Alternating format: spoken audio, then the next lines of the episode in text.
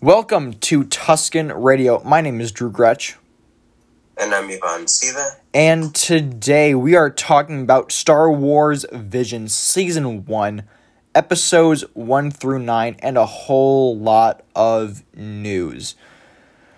Uh, we're going to do the news first, and then we are going to get into our full episodic spoiler filled review of Vision Season 1. Um, this is going to be a lot like how we did about a year ago. If you guys remember how we covered Clone Wars and Rebels and Resistance, this is essentially how we're going to do it. Uh, just because, you know, this show is short, it dropped all at once. So, yeah, that's what we're going to be doing with Visions this week. Uh, so, we, first piece of news to talk about is pretty serious, actually. And, and I did talk about this on the uh, review of What If Episode 7 uh, for another Marvel podcast, which dropped on Wednesday. So, so, uh, this is coming to us from Variety. This article written by Gene Maddaus. Uh, an, an IATSE strike can shut down film and TV productions coast to coast. Uh, so the International Association of Theatrical Stage Employees called on Monday for a strike authorization vote, which could set in motion what could be the biggest labor shutdown, showdown, sh- shutdown in this industry since the writer's strike 14 years ago, which we're still feeling the effects of today. We are still feeling the effects of that of the writer's strike from 2007. Oof. So, what could happen is uh, about 60,000 IATSE members could just end up walking off the job. Most of who are based in Los in LA. Um, and this could shut down every film and, te- and TV production in the United States. I don't know if this would just affect filming because the only thing that's filming right now is is The Mandalorian season 3. Which by the way, that started shooting on Monday. So they've been in, in production for a couple days. Um but so this I mean so Boba Fett's wrapped, that's in post production uh, pretty far along in post production. It's coming out in like two or three months. Um, Andor has wrapped. It's prob that that's probably coming out in February, and Kenobi is close to wrapping if it has not already wrapped. So really, the only thing that's filming that was shut down is Mando. Um, but yeah, like, look, so Joe Mar- Martinez, a special effects specialist who who's with the IATSE says uh, and he he believes that a strike is very likely. He says it's coast to coast. They think they got us by the balls. We make the product. If we don't show up to work, what are they going to sell? So, look, I truly hope they can pull something together in the final hour. I do, but I'm just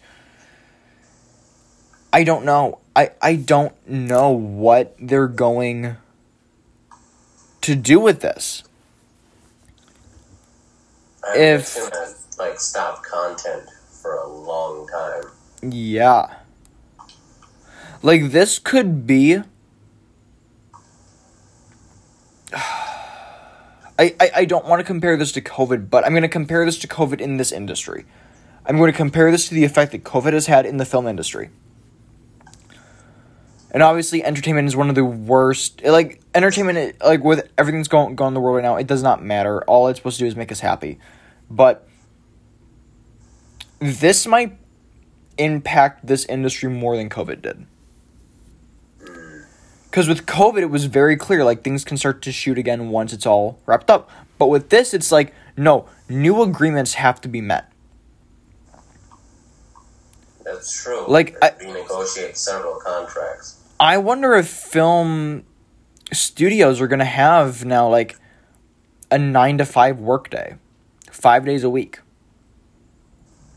Hmm. Which really is not the case at all with what happens. It's a lot of just 12 hour plus a day, you know. You, you, you get there big before the sun comes up, you leave after the sun goes down. I mean, that's tough. and lower rates now like it's I, I i stand as an aspiring filmmaker i stand in full support and solidarity with the strike i fully support it now They need to renegotiate a lot of contracts and just make them kind of fair. they they do. And and look look. There's either going to be like a work hour delay not delay what i mean is like shortening of the workday and or um a salary raise. Um yeah it is incredibly hard to make it in this industry so the strike authorization vote is expected to begin on Friday, October 1st. That's next Friday. With results announced on Monday, October 4th. If approved, IATSE E Nat- International Pr- President Matthew D. Loeb will have the power to call a strike if further negotiations fail to produce an agreement. So, again, the vote happening next week next Friday, is not to begin a strike. Mm-hmm. The authorization vote, it's an authorization vote, vote, which means they'll have the ability to order a strike if they do not have new deals with Amazon and Netflix and Disney and Apple, etc. Which, knowing Disney, Chapek's gonna mess up ev- everything at the last second. Probably. Because that's what Bob Chapek does. I've got fa- faith in Chapek, but not really. So moving on, moving on. Um, Lucasfilm is reportedly interested in doing some more non-canon content like Star Wars Visions. So this is, coming to us over from Murphy's Multiverse. Um, so he spoke with Lucasfilm VP for franchise story, James Waugh, on whether the company has an interest in producing more non canon content like Visions. To which he said, It's something we are interested in. The reason we approach Visions as it was is we wanted to empower specific creators within their process and medium. So much of the stuff you see in Visions, the specificity of anime as a medium justifies a lot of the storytelling. So, do I think we could do more non timeline storytelling? I think under the Visions framework, absolutely. There's a certain joy in having celebratory content that is removed from the gravitas of the canon. We'll have to see what the fandom wants. Um, I think this is very likely. I think this is very likely. Visions has been a huge hit so far. I, I, I, absolutely love all of it. yeah, of course we we will fully get into uh, visions later on in the show, but yeah, I'd love to see more non-canon stuff. I I think I'd like to see it more as like a linear series. M- maybe not like a what if type thing, but like following the story of the ninth Jedi through a full season and not as a 20 minute episode. You know?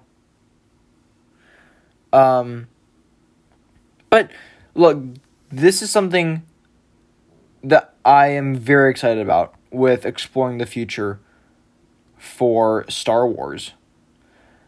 Moving on again, uh, it was re- reported the other day that Ludwig Göransson will be composing the original score for the Book of Boba Fett. I love that. I really love that. He did, he's done an absolutely magnificent job with the uh, score for seasons for seasons one and two, The Mandalorian. Fantastic score for Black Panther and Venom, which I watched again last night because I got t- tickets for Let There Be Carnage next week. Um, man, the Venom's got a pretty good main theme. That movie's got a pretty good main theme. So, uh, well, speaking of Venom, actually, uh, also today on Friday we got uh our Venom review of the first film up on another Marvel podcast feed to get ready for the sequel next week, which I am so I, am so excited for, for for Venom too. I think the movie's gonna be a lot of fun. I still have yet to see the original Venom. Dude, we gotta watch Venom. We gotta watch Venom. It is freaking awesome. It's not good. It's not good, but it's it's it's a whole lot of fun. Venom's a whole lot of fun. Mm-hmm. So yeah, Ludwig Göransson scoring Book of Boba Fett. Cannot wait. Um, Disney, we finally have a new Lucasfilm head of PR. Um, Lynn Hale is retiring at, at the end of the year. Yvonne, Lynn Hale has been the head of Lucasfilm's PR department for 35 years. Wow. That's before the prequels. So that dude that that's a lot. That's a lot. So, you know, I personally think that they really need to focus on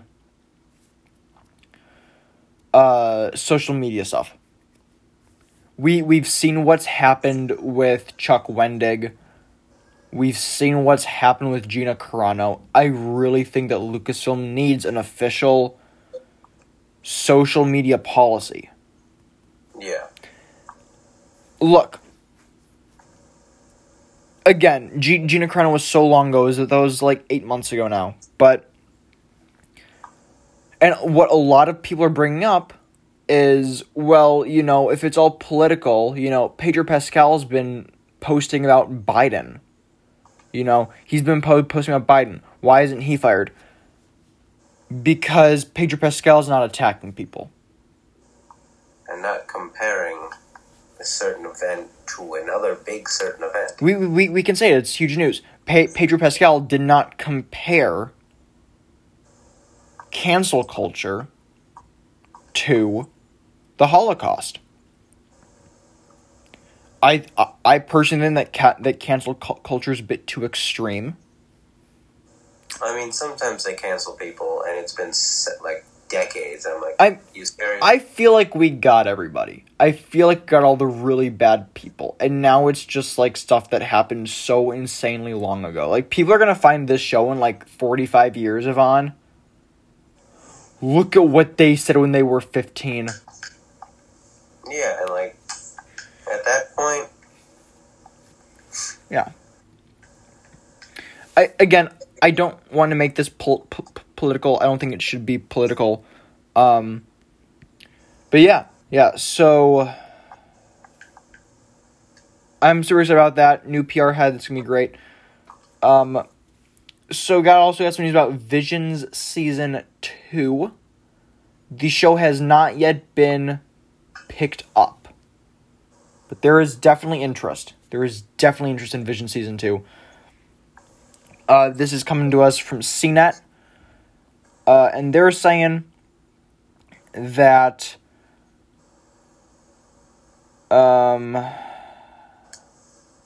So there's so um the question is could elements from Visions be brought into canon? Some episodes feel like they sh- should slot into the existing continuity pretty smoothly. So Shiras- so Shirasaki, who's the producer on the series, says not immediately, but it might influence the next generation of creators. Wow, then then goes on to say, that's right. Every piece of Star Wars influences future Star Wars storytellers in some form or another. So there are so are there plans to integrate visions into the timeline saga storytelling? Not currently, but I have no doubt that we will see where we we will see things that were in visions become part of the fabric of Star Wars over the next decades. probably. Um, and look, we know that the story of Visions is continuing very, very soon. We have the Ronin book next month, which is going to expand upon the story of episode one, the the duel, which I thought was one of the best pieces of, of animated Star Wars I, have I've ever seen. I thought that was I thought the episode was absolutely fantastic, but yeah, so you know the, these guys are going to come back. There is going to be season two. Um, well, I I hope with season two is sort of like I hope there's like two sequels to to shorts we got in season one, and the other seven, or they, they could do more episodes. They, they could do more episodes, but like if, if season two is also going to be nine episodes, if it's like here are these two episodes that are sequels and then the rest are just doing their own thing. I'd be fine with that. It seems like what What If is doing is it's going to have a lot of sequels. Like we are getting a Captain Carter episode in every season of What If. I personally think that might be a little bit much. But you know, we we will see what what happens there. We'll see what happens there. Um yeah, so Vision C season 2, hell yeah, I want it. I want it real bad. Uh, the other day, Disney announced, a fi- they officially announced Disney Plus Day on Friday, November 12th, 2021. So, you guys may remember last year how we got the Disney Investor Day on December 10th, which is one of my favorite moments as, as, a fan. As part of fandom, that that night was one of my favorite moments of ever, and it that was definitely the best day of 2020. Was December 10th because of like how exciting that was, and we were all just watching the live stream and experiencing it at the same time, and we were all just losing our we were losing it, and it was so much fun. I loved it. So, Disney Plus is going to be no- November 12th, which is the two year anniversary of Disney Plus. So, here's what's going to be. Well, we. That is going to be the streaming premiere of Marvel Studios' Shang-Chi and Legend of Ten Rings. If you guys have not seen Shang-Chi yet, go see Shang-Chi. Shang-Chi's awesome. For Star Wars. Sorry, what, Yvonne? I just said it's great. Shang-Chi's awesome. Yeah, yeah, so for Star Wars, we'll be getting a special celebrating the origins and legacy of Star Wars legendary bounty hunter Boba Fett. So, this seems it's going to be a lot like what Marvel is doing with Legends. Uh-huh. You know, where we're getting these like short like five or six minute recaps before a, a new Disney Plus show or movie comes out. This is November 12th. I wonder if Boba Fett's going to be a November release. I mean, maybe. I I personally think we we, we would have heard by now if it's going to be no, November. Because mm-hmm. I, dude, we we know there that there will be episodes of Hawkeye and the Book of Boba Fett on the same day, but I just cannot see them doing se- series premieres for both of those shows on the same day. Gotcha. I, I just can't see them doing it. I can't. Um. But yeah, yeah. So there will be that, uh, which which I personally think December first. De- December 1st, I believe, is going to be the first episode of Boba Fett. Mm-hmm. So there will also be a special look celebrating Star Wars, which are going to have some super spe- special announcements about the future.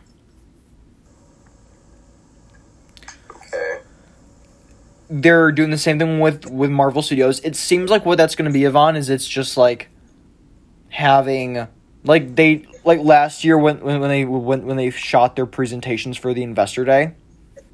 Mm-hmm. It seems like that that's what they're doing. Which again, I really hope that those are not dropped at 2 in the morning. I want to experience those live with everybody else Gotcha. at like 5 p.m., 6 p.m. on Friday. Like, that would be, dude, that would be awesome. That would be awesome.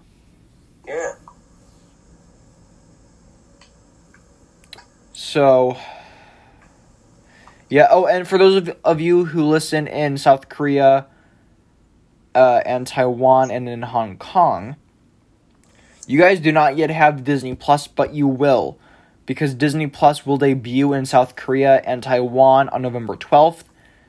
Disney Plus will launch in Hong Kong on November 16th. So you guys will finally get to see the the Mandalorian and the Clone Wars and the Bad Batch and Visions.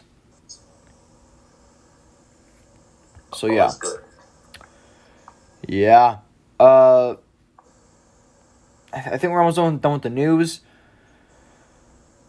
Last piece. Oh, well, actually, got two more pieces of news. Um, Quantic Dreams is reportedly developing a Star Wars video game. Hmm. What were their other projects in the past? Uh, let's see. Uh, Uh, So- you list any of them? they've done games like Detroit Become Human. Love that title. Um, Beyond Two Souls, Fahrenheit Heavy Rain. They have have a game out this year called Dustborn. Uh, yeah, so not a whole lot, not a whole lot f- from Quantum f- from Quantic Dream. Do you guys just put the word quantum in front of everything? Uh, Ant Man reference. Um, if, apparently, this game has been in development for a year and a half. So they've already got a pretty good foundation on the game. Eight, they they've they've been working on this game for reportedly eighteen months. Ooh. Um, yeah. So, according to the leak, according to the source, uh, so there are three sources for this. Um, according to the third one, Quantic Dream has indeed been working on a Star Wars game for approximately a year and a half, but it won't be the conventional type of quick time event driven game we've come to expect from the French studio. Instead, they said the game will have more traditional action gameplay and possibly even open world and multiplayer elements. Dude, this sounds like my perfect Star Wars game. I've told you my pitch for my perfect Star Wars game, right? Yeah. completely open world. You get to pick if you're like a rebel or a bounty hunter or a Jedi. You can be whatever you want to be, and you can live in any era of the galaxy that you want and just live. And like that would be awesome. You're just like day to day, taking missions, you know. Yeah. Like, yeah, so this game might be released from EA. Um, or, you know, they might just release like six games in 2024. Because there are so many games in development right now.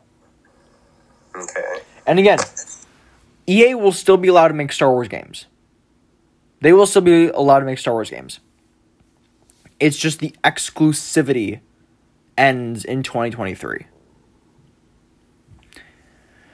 So, you know, this game could be released f- f- from EA in the next year or so, or it might just be released in like the spring of 2024. You know?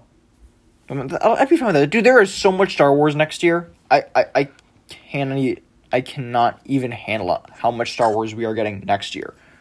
Yeah, we are getting a lot. We're getting like at least three episodes of the Book of Boba Fett next year. Mm-hmm. We're getting twelve episodes of Andor. Alright. We're getting six episodes of Obi Wan Kenobi. We're getting eight episodes of The Mandalorian. We're getting sixteen episodes of The Bad Batch, and maybe a- another nine of Visions. Like next year is insane, and probably also a Lego special. Oh. So there is so much from Star Wars next year. And then 2023 there's even more cuz in 2023 Yvonne we we go back to the movies. Wow. Cuz Rogue Squadron's out in December 2023. So I think that this uh, we got the last piece of news here. Yep, last piece of news here. The Emmys were this past weekend. Nothing for the Mandalorian at the main event, which I'm I was super sad about. But Star Wars did come out on top because Ewan McGregor won Outstanding Lead Actor in a limited or anthology series or movie. Uh, he won for his role as Halston in Netflix's Halston. A, sh- a show that I thought was okay, but Ewan was amazing in it. So we've actually got some audio right here of Ewan speaking. It's great. Can you tease any Obi Wan for us? Not really. We finished our shooting, our series, and it was really, really good fun. I really enjoyed working with Deborah Chow, and um, uh, the you know it, I think it will not. I think it will not disappoint. I mean, you know, I think it's going to be good. I, mean, I, I had a really good time making it, and work, worked with some really wonderful people, uh, lovely people, and. Uh, the, Well, we the new, tra- the new technology that we employed doing it is cool, and it's a different experience than making the original three films that I You did. gonna play it? I really, really liked it. It was. Oh, I, I was playing. It's super quiet, and we're on FaceTime, so it's gonna be. It was super quiet. I, I'm not e- e- e- even sure how much it was picked up by the mic. So I'll just say again what Ewan said. Uh, he just ba- basically said that they've wrapped. They've wrapped on the series. Uh, it does not disappoint, and he's very excited for it. This is basically what he said. He also, I do believe that he said something along the lines of, "We'll see you at the Emmys next year." Which you know, I, dude, oh my god, if if Kenobi wins Outstanding Limited Series next year, I'll, I'll die happy. dude, Kenobi is going to be like one of the most watched, like, like in a hundred years. Like, if if if you want to document like some of the most watched shows of all time, Obi Wan Kenobi is going to be in the top three. hmm It's going to be absolutely game changing. I'm not even all that excited for it. I'm most excited for Boba Fett and Acolyte, things that we don't know anything about. But I mean, look, Kenobi. I'm still so excited for Kenobi. I'm still super excited for it. Just not at the top of my list. It, it it's up there. It's up there, but it's not at the top. Yeah. So Yvonne, you want to talk about Star Wars Visions? Very much so, yes. All right, you know, let's let's let's talk about some Star Wars Visions then. Um. So yeah, let's uh, let's get into it. So it's been a long time since like we've done like a season review. I forgot how we used to do them. So the episodes that we are, are going to be talking about are so Star Wars Vision season one. We are talking about episode one, the duel. Episode two, Tatooine Rhapsody. Episode three, the twins. Episode four, the Village Bride. Episode five, the Ninth Jedi. Episode six, T zero B one. Episode seven, the Elder. Episode eight, Lop and Ocho, and episode nine, Akakiri. Yvonne, do you have a ranking of the shorts? I do not like scripted in my head, but You should- duel, If if you could like write those down as we go through them, just because Mhm. at, at at the end I I want to rank the episodes. Okay. So let's start at the beginning. Let's start with the duel. Yvonne, What did you think of the duel? A wandering stranger with a mysterious past defends.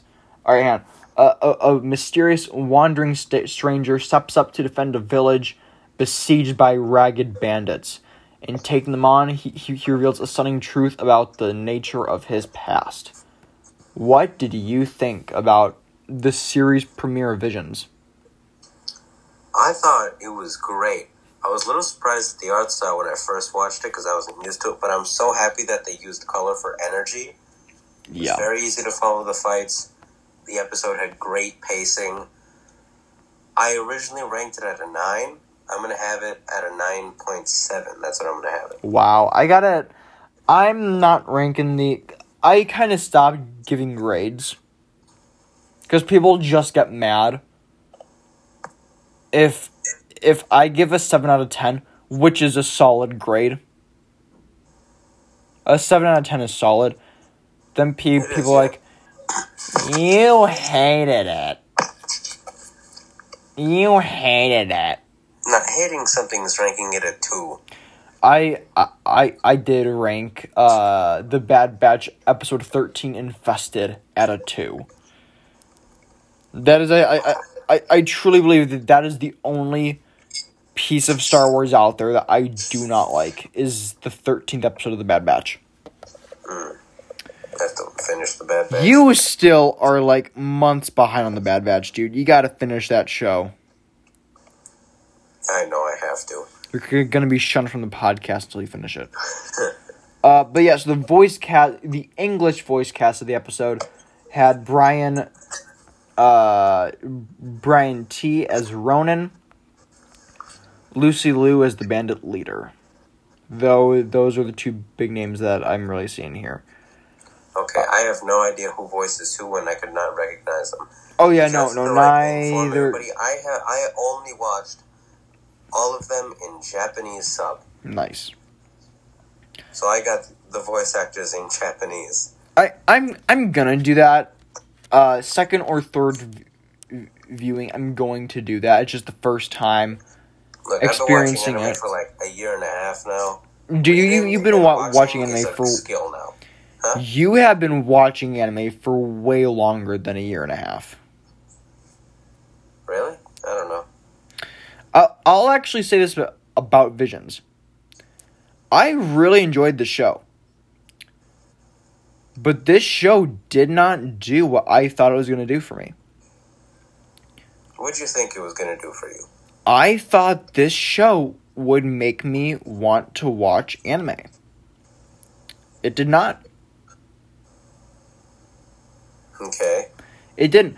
Uh, I've got Yvonne. A friend gave me one show to watch, unlike you give giving me eight. You you gave me eight shows to watch.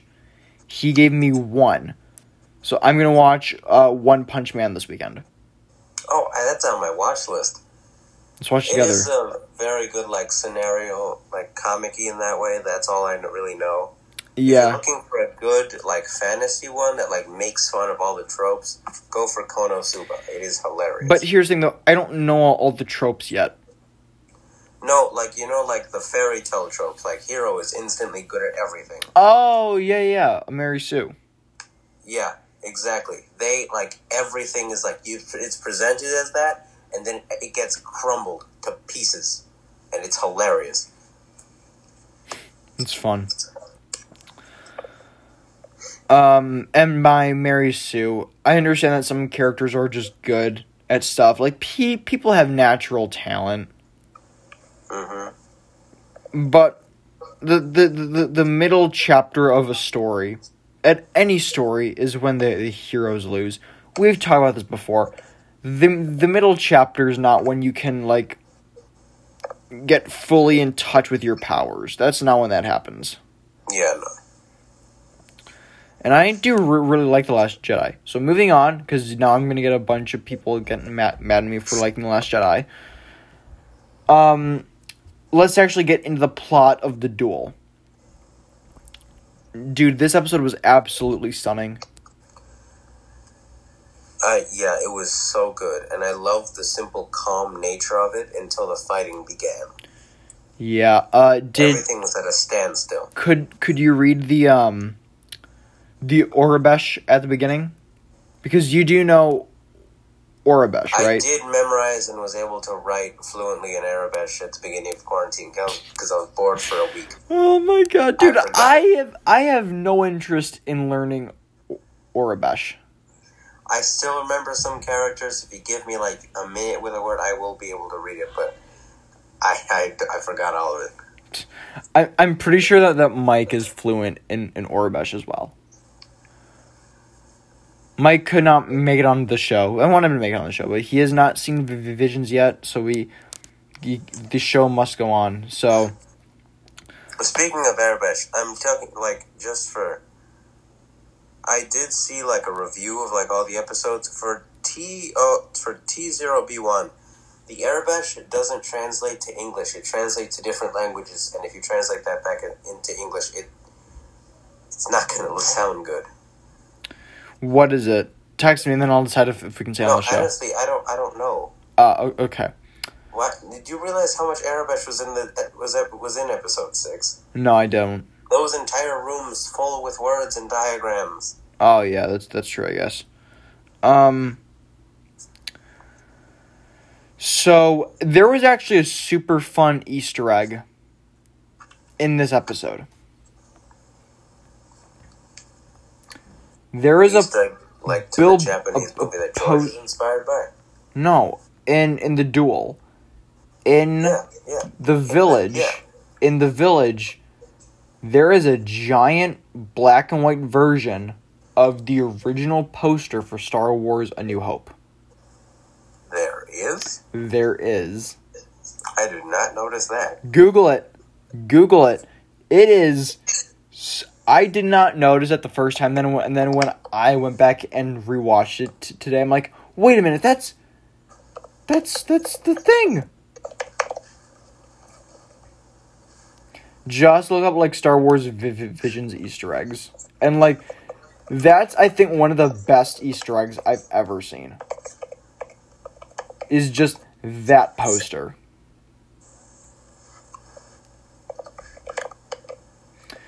So, the story of the duel is going to continue next month in a book titled Ronin. The book is going to come out on October 12th. I know I'm definitely going to get it. I'm, I'm definitely going to get it. Uh, the book is like designed to look just so. It's designed to look like ancient Japanese. And I think that's super cool. How so? Like ancient Japanese. You can look it up. Just, I mean, like, I, I don't know if I can describe it. It's like you you know it when you see it. If if something looks aesthetically Japanese, and I think that Japanese Oh, culture yeah, is so mean. cool. It it is so It looks very nice. yeah. Um, and I loved how this episode just felt like an Akira Kurosawa film. hmm I there were a lot of Kurosawa references in this show. A whole lot of Kurosawa references. Yeah. Uh Yvonne, let's talk about Tatooine Rhapsody. Episode 2 of season 1. A scrubby band with big dreams must rally to save one of their beloved bandmates from the clutches of Jabba the Hutt and Boba Fett. The episode guest stars Joseph Gordon Levitt as Jay, Bobby Moynihan as Geezer, Marc Thompson as Lon, Shelby Young as K344, Temuera and Temuera Morrison makes his return as Boba Fett. Okay. Uh, Yvonne, what did you think of I- I Tatooine Rhapsody? Look, I rated it a six because I thought it was adorable. The art style reminded me of a life, a slice of life, like Miss Kobayashi's Dragon Maid. It's it, it's a lot better than the name is. It's like they're a little bit cheapy, but still kind of full size. New alien with three heads. Yeah, that guy was cool. I that guy was super cool. Cool new droid. I like how he was able to combine his identity with music and his past using a lightsaber as a mic. Dude, that was freaking awesome. Yeah, the end, like the end thing, that the end concert, that was so good. Love that. I thought visually this was one of the better episodes. But story wise, this was the worst. I think this episode this episode really bored me. Visually it's beautiful. Visually, oh my god, this is stunning. Mm-hmm. But I was super bored watching it. I mean, I can understand that. You're used to a little, like, more constant story. And you know, again, like if this was like an ongoing series or we could really get like get time to know the band, I'd like that. My biggest complaint with this show is that they're all so short. But that, like, they're meant to be mini movies. You like, it Oh, takes a while I fully for, get like, that. to make a full season of anime. Oh, dude, I I fully understand that. I fully understand that. I'm just saying, like, I think it really kind of hurt the flow of the series, hmm in my own personal opinion. Um, another another thing is this episode was is, is one of the few that really just give gives us like an exact timeline of where it's set because Jay is it's like right after Order sixty six. Yeah. So yeah, I, I like that. The the duel we know is in an, an alternate history. There is no way to make that canon. Uh, let's move on now. Or do you have anything else on Tatooine or Rhapsody? Uh, Jabba's little uh, tail dance was adorable. That was awesome. Loved that. Loved that. Another thing, um, when you hear I have a bad feeling about this five times in two and a half hours, That, yeah, that. it really gets old. It's it's fine. Like I have a bad feeling about this is Star Wars, so I'm good with it. it it's just a lot. Yeah, it's one of the classic lines. All right, let's move on to season one, episode three, the twins. A secret set of twins born into the dark side clash aboard a massive Star Destroyer when one steals a powerful weapon. During their epic battle, they make choices that will forever alter their destinies. This episode, uh, we, we got Neil Patrick Harris as Karre and Alison Brie as Am. Vaughn, what did you think of the twins? Okay, the twins. I I love the art style. The end where it was like the stillness of space. That was so good. I love that visual. And the way that it just like. I I love seeing a fight like that, like in space. Yeah. A lot like um the Holdo maneuver. Yeah, and it was like. I love the visuals. I know you had a little bit of a hard time with it. Yeah. But overall, I loved it. It kind of looks like Han Solo as I'm looking at the at the like the screen right now. With also like a little bit of a Luke look, but I'm pretty sure that's how he's designed. But honestly, I love the episode. I rated it a seven. Hmm. I didn't rate anything in this series under a six. So I rated this one a six. And I rated Tatooine Rhapsody at a five. okay, Um Yeah, the art style for me was super hard to follow. It was super like choppy. Like the one for uh T0B1, that one was pretty weird. It was pretty jarring just to go right into that one, like especially right after the Ninth Jedi. hmm But I came around on and I, what I think this show does really well is the anime style of each episode really matches the tone of the episodes very very well. You know, yeah, it. I love the way that they match, and TB. I I love all of the art styles because they all look good in their own way. Yeah. Yeah, so I, I think this episode takes place. I think they said it set after Return of the Jedi, because of course like you got the New Republic and Galactic Empire mentioned. So mm-hmm. it is good to know where some of these episodes do fit in. Like but there is no way that the duel can be fit into the timeline. Like that one is so out there it you you, you just cannot fit it in whatsoever. Yeah, it, like a former Sith killing others and just keeping a collection of Kyber crystals. Yeah. Oh, dude, that that twist we didn't talk about that. That was super awesome. I love that so much, and I cannot wait to see that explored in the book next month. hmm You are gonna get the the book, right? Yeah, I am. All right, nice. Um, any okay? Yeah. So my main thing with the the twins. This episode was like seventeen minutes long. I wish it was like twenty two. Makes sense. Because while this for me is lower tier for Visions, I really, really wanted it to have. I I think that the story. I, I think the main premise of this, which is essentially like Dark Side Luke and Leia. hmm I think there are a lot of really interesting things they could have done with that that I just do not think that they explored.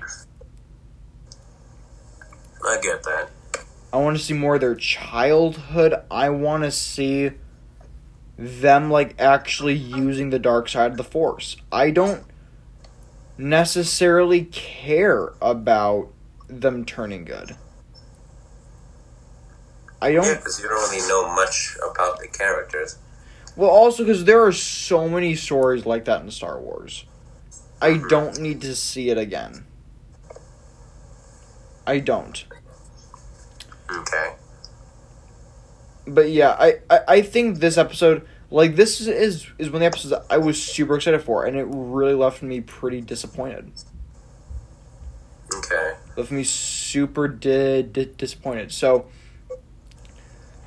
yeah, but I enjoyed it. I liked it a little bit.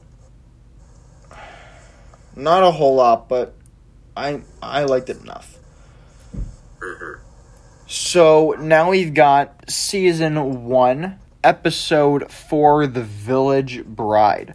A Jedi on the run is summoned by an old ally to observe the strange and beautiful customs of a remote village on the eve of a wedding.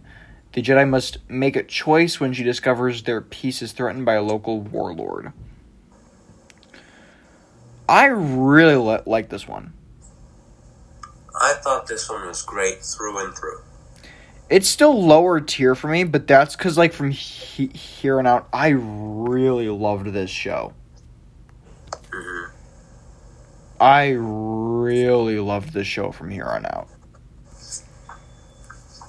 Yeah, Um, it got a whole lot better just immediately. Yeah, so Village Bride, uh, we got Karen Fukuhara as F, Andrew Kishino as Izuma, Ni- Nichole Sakura as ha- Haru, Christopher Sean as Asu, Stephanie Sheh as Saku, and Cary Hir- Hiroyuki T- Tagawa as Valko. Uh, of course, you know, Andrew Kishino and Christopher Sean are no strangers to the Star Wars mythos.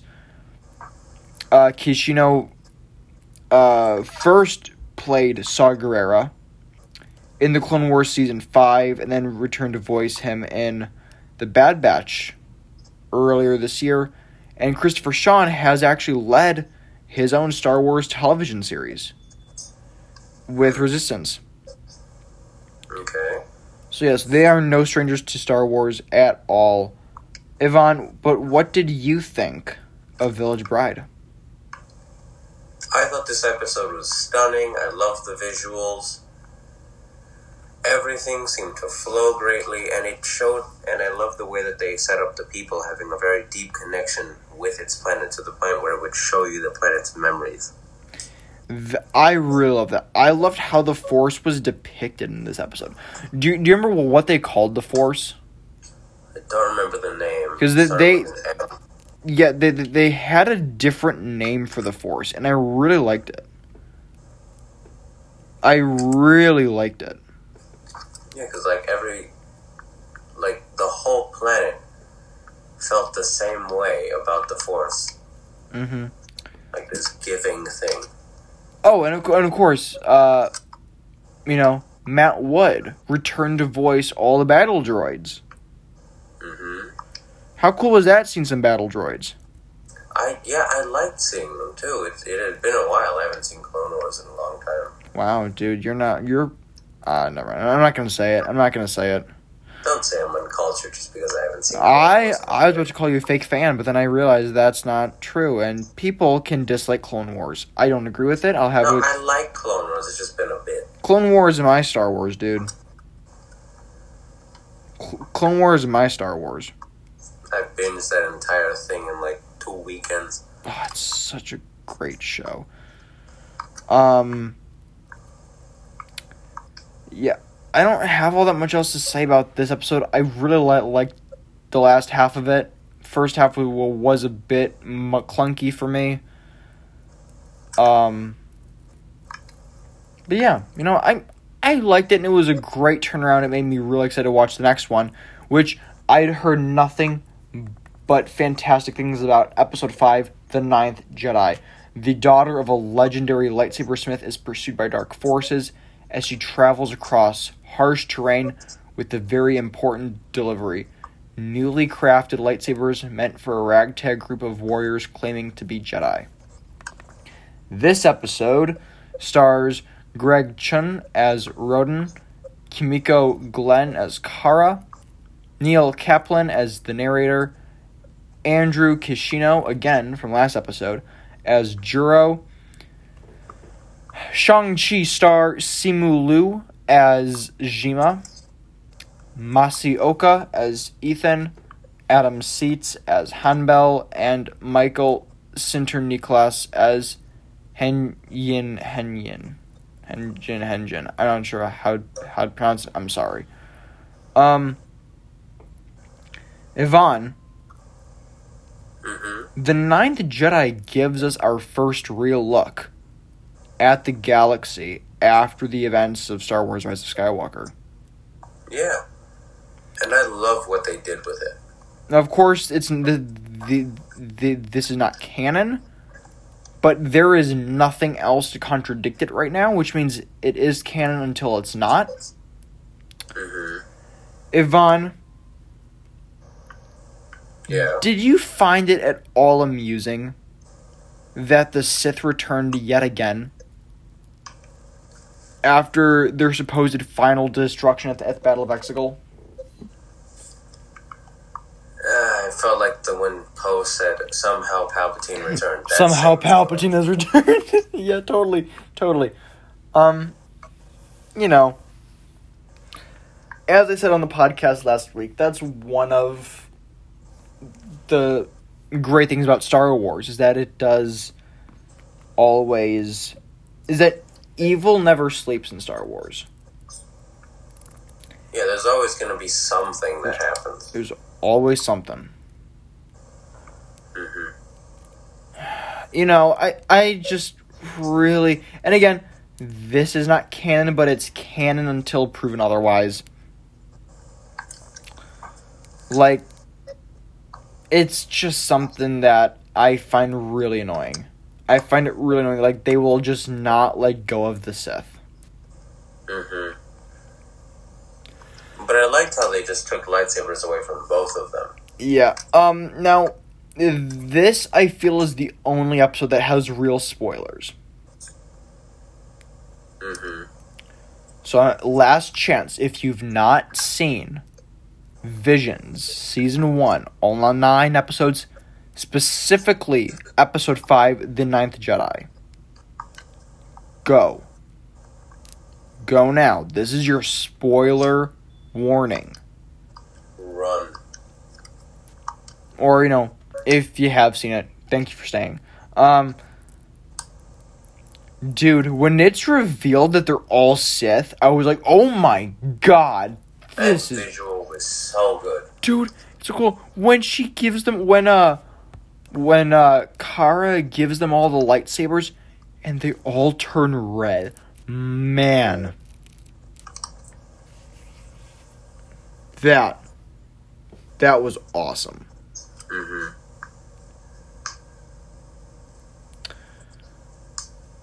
That that that was super great. I loved it. Just like imagine thinking that they're all Jedi, and then just surrounding you, there's red blades. Dude, what I thought was kind of interesting about the show, and this show actually does reveal a whole lot to us about how lightsabers work. hmm Well, that's like specifically the the tempered kyber crystals that he was making. Yeah, but I mean, look, it- this show did really like, but this show as a whole really brought lightsabers more in line with like whatever we've with. It sort of changed our perception of lightsabers.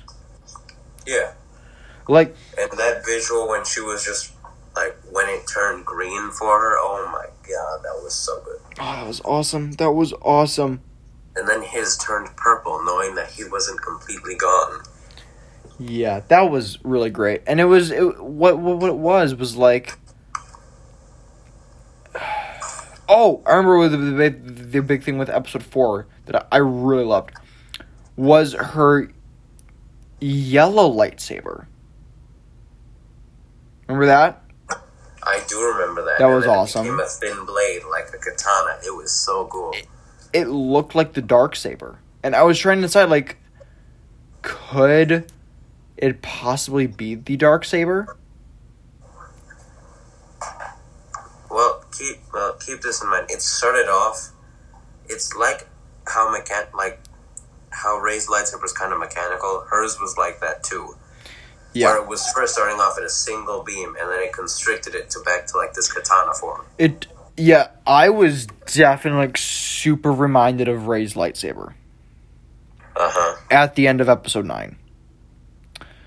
Um, but yeah, you know, I, I thought it was super cool. Thought it was super cool. Let- Let's get back to episode five now, the Ninth Jedi. Um, Uh huh. but lightsabers now just like give off like so the color is just like what whatever vibe you give off in that moment. Yeah. Which I think is super fun. Um, And it's harder to to fake your identity if you ignite a lightsaber. it is. It is like, of course, that part's not canon. But like that would be nice. Just like like the kyber crystal's so fun. Like you don't even even have to bleed it at that point. Yeah, and then you know, like, there's also the whole thing like, it's been hundreds of years. It, it's very possible lightsabers could have evolved. Yeah, that's true. Um, the last shot of this episode, where you've got the beam, and the camera flips upside down. It's revealed it's a lightsaber, dude. That was amazing. Amazing. It was so great. I loved it. I loved that so much. Uh, is that all? Is do you have a- anything else for the Ninth Jedi you, you want to talk about? I rated the Ninth Jedi and wait, wait, what episode was this? Episode five. Don't rank them yet. I rated it a nine. I gave this one a 10. I gave three of these episodes 10. I thought that, like, the three that I gave a 10 to were fantastic. And those three were The Duel, The Ninth Jedi, and then one more that we're going to get to. Uh, but let's talk about T0B1. A, a cybernetic boy who dreams to one day become a heroic Jedi dis- discovers a secret about his creator's past that threatens their once peaceful existence. This episode uh, stars Kyle Chandler as Mitaka and Jaden Waldman as Toby.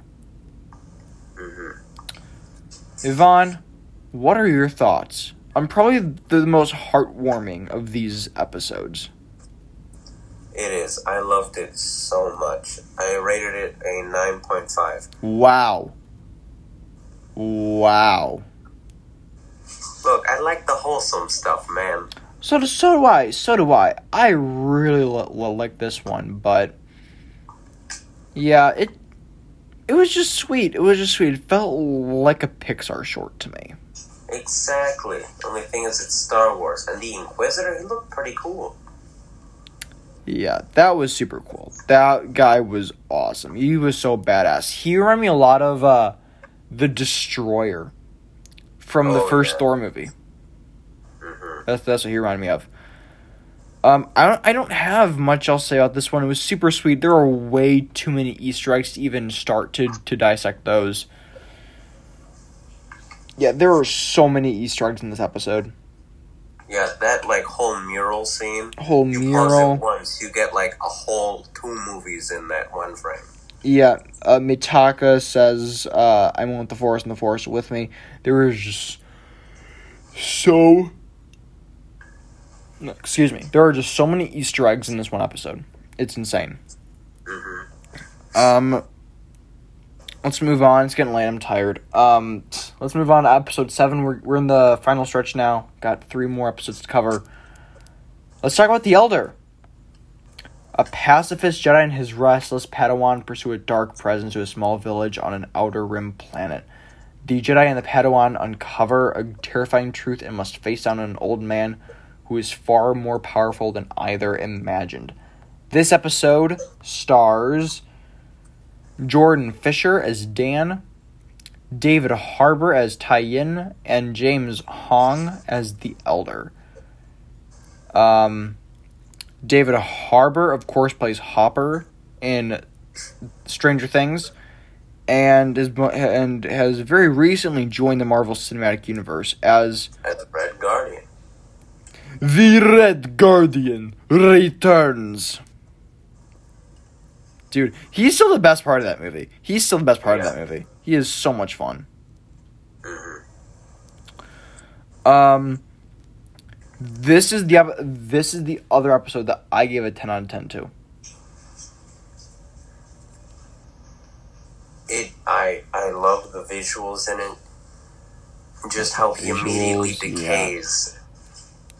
Oh, that was so cool. It was so different from, from how we've seen light side users disappear. Like they just fade. They just fade. But if you use the the dark side, you crumble. You crumble. I thought that was beautiful symmetry. hmm And then also, uh, this is set during the era of the High Republic. Uh, it's set a couple hundred years before Phantom Menace. And I love ancient Star Wars. I love ancient Star Wars.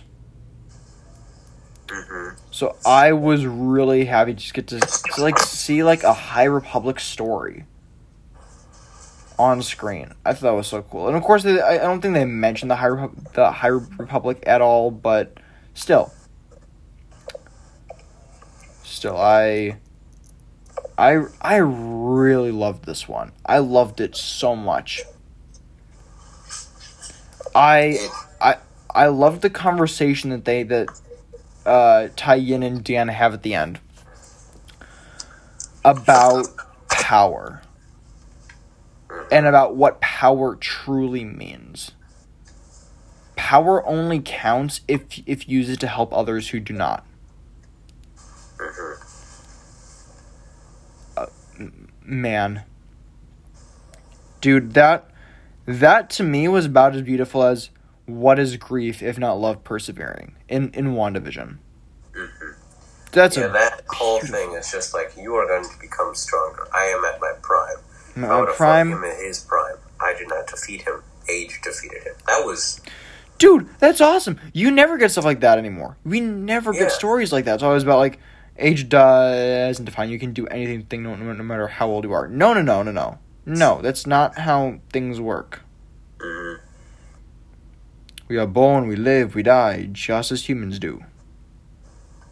And I love how he had the Sith eyes too. Oh my god, dude, that was awesome. I this dude, I I I love this one so much.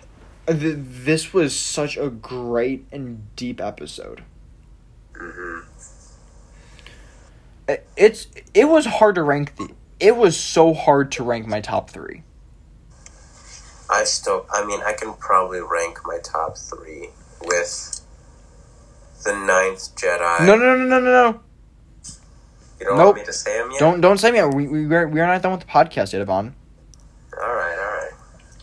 Not, not done done with it yet, dude. Um, what else do you have to say about the Elder? The Elder.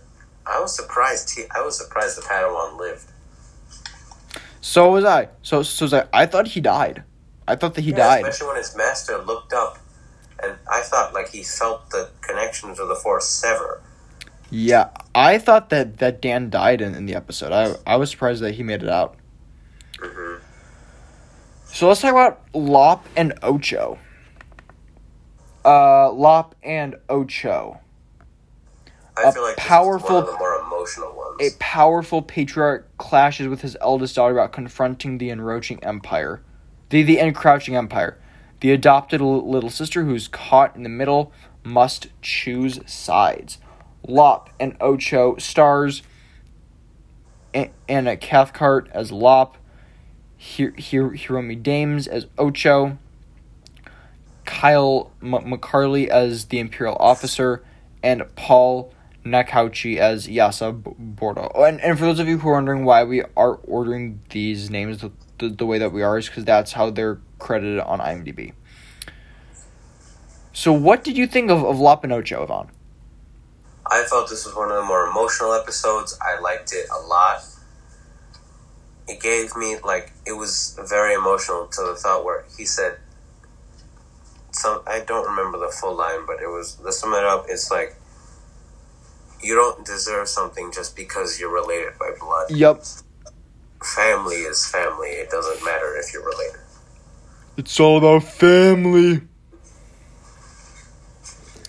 It's all about family. You never turn your back Also, I on love the look of the lightsaber, how it had Oh man, that was stunning. how it had the family crest in it. This episode really surprised me. Yeah, I, I wasn't really expecting much from it. This was the one. Yeah, th- this is I think the one short. It was this one and Akakiri that I knew nothing about. hmm Um, I, I thought this one had something to do with the uh, the rabbit girl who's based on uh, Jaxxon. Um, The You know- guy that George got so mad about that he wanted to approve every other character in the comics. yeah, and that guy's can yeah yeah yeah, yeah Jaxxon is canon.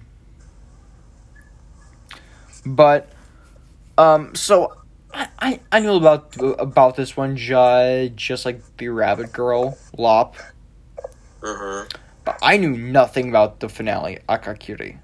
I knew nothing about that episode. But this Yeah, one. I, I was expecting to just be a lot of fun. hmm Nope. No, this this This is emotion. heartfelt. It's emotional. Man. I was really surprised by this episode, and I'm so glad. Um. I think we really talk about all of it. I loved how, how, how it was flipped, where at the beginning of the episode it was all about how um he about how the, the father was like he was like no we cannot have her as a daughter. We cannot take in this other girl. Hmm and it and it was uh, Ocho who was always like no no no no no. It'll be fine. Like we'll we'll be sisters. And then at the end of the episode Ocho's like she's not my my real sister. To which yeah Yasaburo replies with um an heirloom no no no inheritance and blood are not the same I I love that line. Man, that was a such a great line. And also when she when he was passing down the saber, how she went to go to look through her infrared lens, just to make sure what she was looking at was real. Yeah, because this is probably like. I probably put this episode taking place around the time of Solo and Kenobi. Like, it's about the height of the Empire. About midway between episodes 3 and 4. Uh, but yeah, I don't have much else about this one. I really loved it a whole lot. I thought this was a Yeah, really sweet thought, like, episode. ah, this is just gonna be some tiny story, but it was so good, especially the end scene. Oh my god! This was such a great show. I'm so I'm I'm really glad that, that they did it all at once, but at the at the same time, I'm kind of sad that they did it all at once. Mm-hmm. Because I binged the whole show in like a day, like twelve hours. I binged the whole season. Because we have to do this thing called school. I don't know if you've ever heard of it. It's good sometimes, but sometimes it really sucks. Because sometimes there's like a full new season of Star Wars to watch, and you just can't. Um. I watched it in two days. I watched uh, episodes one through three the first day it came out, and then the rest of them today earlier. Yeah, I binged the first two yesterday morning. And then I watched the third, and then I watched three and four during a study hall. hmm And then I just binged the next five when I got home. It was great. I mean, I'm like, through, I'm like a full day behind on on homework now, but I mean, it's great. no, I'm kidding. I'm kidding. I'm caught up on homework, unfortunately. Uh, let's move on. Do you have an any more thoughts on uh, La Pinocho? no, not really. All right, let's let's talk, talk about episode nine, our season finale, Akakiri.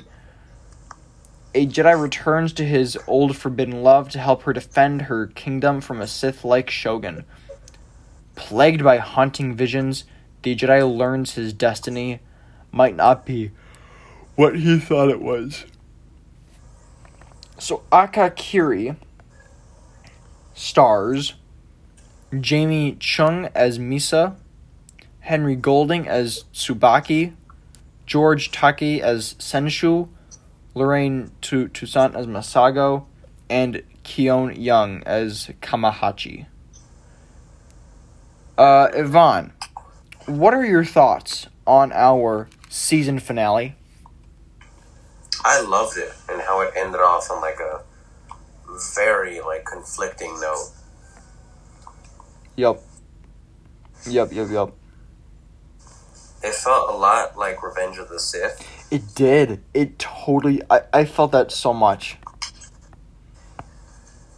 especially the last scene when Anakin was pronounced as Darth Vader. Totally. Uh, this did remind me a whole lot of, of Revenge of the, of the Sith, which I love. You know, that is my favorite film in the Skywalker saga. So, yeah, I thought that was super awesome. How much. Just reminded me of that, especially with like the dreams that he was having. hmm I loved it. Like this, I don't have much to say about it. The, really, the only thing is like though those two guys that she was with, um, are based on like two characters from uh Akira Kurosawa's The Hidden Fortress, which were the main inspiration for Art two and three PO. Okay. So I thought that was super fun. Um, yeah, this one was dark. Yeah. Like it, it's this one and the Ninth Jedi that I want to see sequels for. hmm I feel I want to see the Ninth Jedi, Toby, Yeah, and the Duel. That's the ones that I really want to see. but do you really want to see a sequel to Toby? I love that episode. I Yes, I want to see a sequel to But Toby. but dude, he's just a kid in what we can assume is the Imperial era. Do you like, dude? It's essentially the same thing as Grogu, who's going off to turn with Luke. You know what happens, and it ain't good. I don't care. I want to see it. I want to see more of him. Uh, so, so so so so do I, man. That was so great. It was so so great. Um, you ready to rank these? So let's start at number nine. Yvonne, what is in your number nine spot? Number nine, I have to say Tatooine Rhapsody. Same. Oh, Let's move on. What's your number eight? Number eight, mm, Got it written down, Yvonne. Just say it. I, I, I'd say the twins, yeah. I got that as well. I've got. All right, all right, so our bottom two are the same. Our bottom two are the same. What's your number seven? Uh, Village Bride. Mine number seven is Akakiri. Um, I really liked this episode, but of the of the seven that I really liked, it was my least favorite. Mhm. Um, but yeah, I really enjoyed this. ep- I I really enjoyed the finale. I really enjoyed the finale. Um, but yeah, it just, it just was not as good as my top six. I did not enjoy as much my top six. And then and here's the thing with Visions, guys. Here's the thing with Visions. And please, I want to know your ranking because I think we are all gonna come out of here having a different number one. Yeah. I think we're all gonna come out of here have having a different number one. I'm changing my number one right now because I just talking through this with you, Vaughn. I've changed my mind on it because I my num- number one now is just so much better than the other one I had. Well, not so much better because my my top three are all super hard to rank. So, but we are all going to come away from this series have a ha- ha- having a different favorite episode. Yeah, like So- that's the point. So many different styles, different stories. Yeah, let us know what your guys' visions ranking is. You can send in a tweet at Tusken Radio Pod, send in an email, Tusken Radio at gmail.com, because I do want to know what are your thoughts on visions. Um, Yvonne, what was your number six? Akakiri. We flip flopped. My number six is The Village Bride. That was my n- number six spot. What's your, your number five spot? My number five is honestly The Elder. Wow. Here's our first big difference. Why is the elder at number five? I feel like like the one the other one's like Lop and Ocho, very strong in emotion.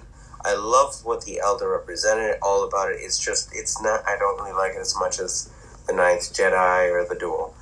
Okay. All right. That, that, that's totally fair. I personally loved that that element of the sh- of the episode, and I'll, I'll talk some more about that when we get there. Um, my nut number five is Lop and Ocho. Okay. Uh, the episode that the episode that did surprise me the most. And I think I don't think I had the most fun with with, with Lop and Ocho. I think I had the most fun with, with T Zero B one.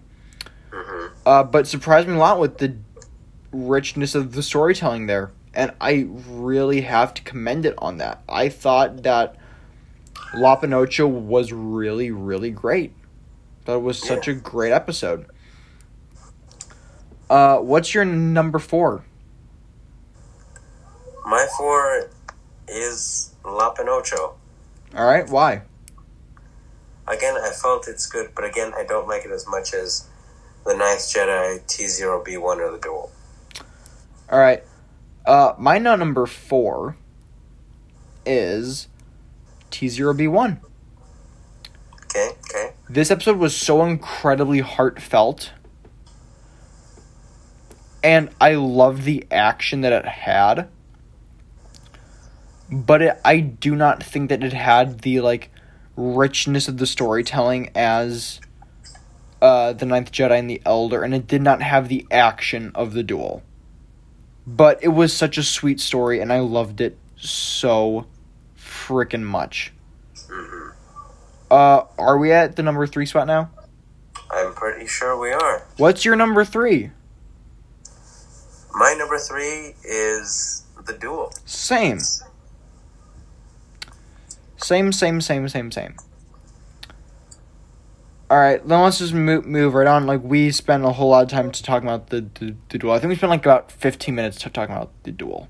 Yeah, it was it was a long time. It was such a great episode. I mean, the the podcast is like an hour and a half long right now. So, Mhm. uh, my number three was the duel. I already said that. What's your your num- number two? I'm pretty sure we have the same number two. My number two, well, it's the Ninth Jedi. Yep, we have the same one. We have the same one. Why?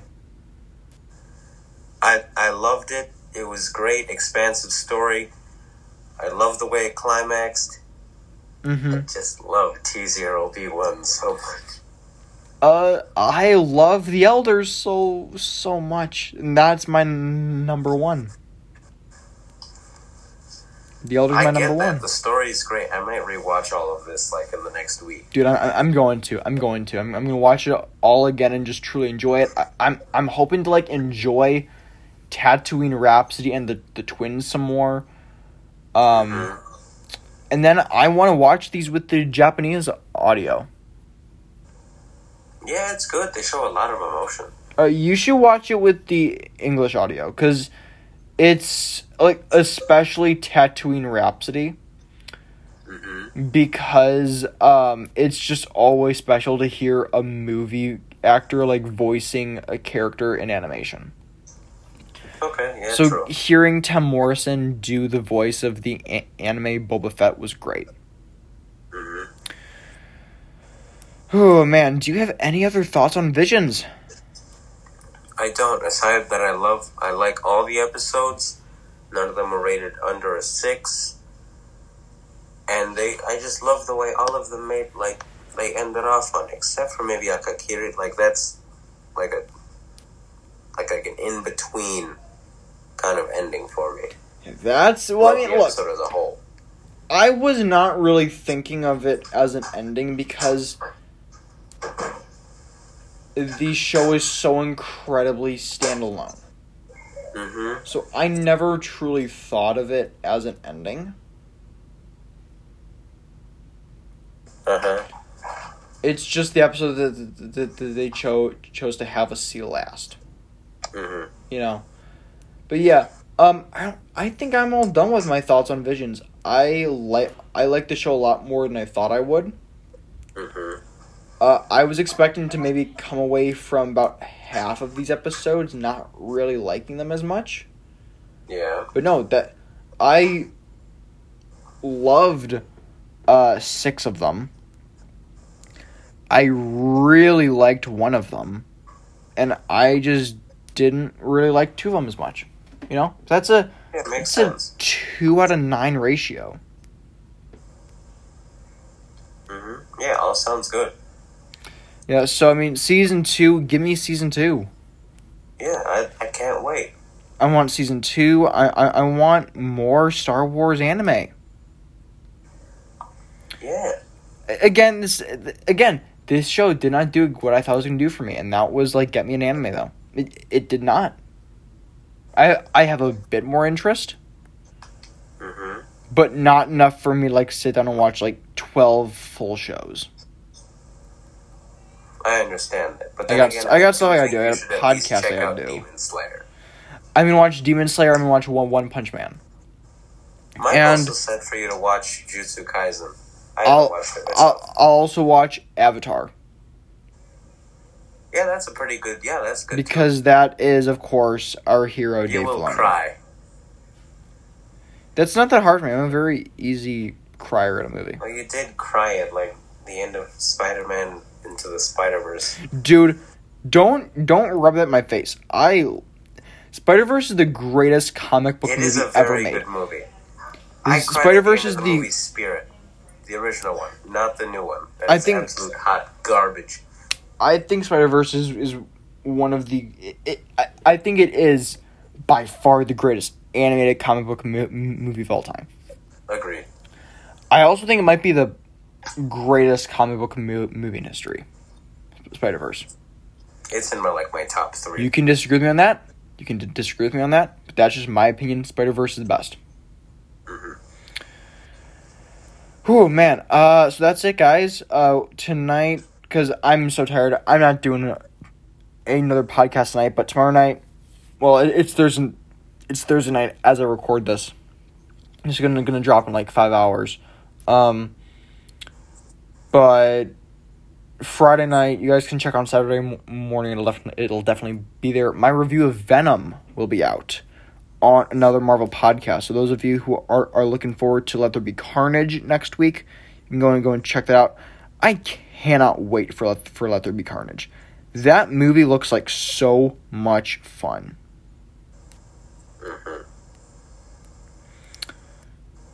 So, yeah, I think that's about it. I'm Drew Gretsch. and I'm Ivan. See that? Uh, I have a bad feeling about this.